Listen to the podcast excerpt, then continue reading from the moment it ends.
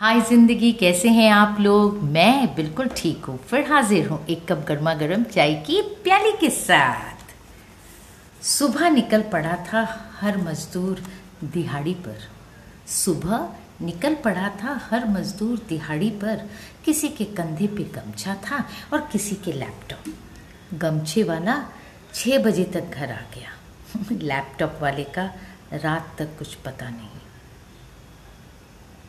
happy labours day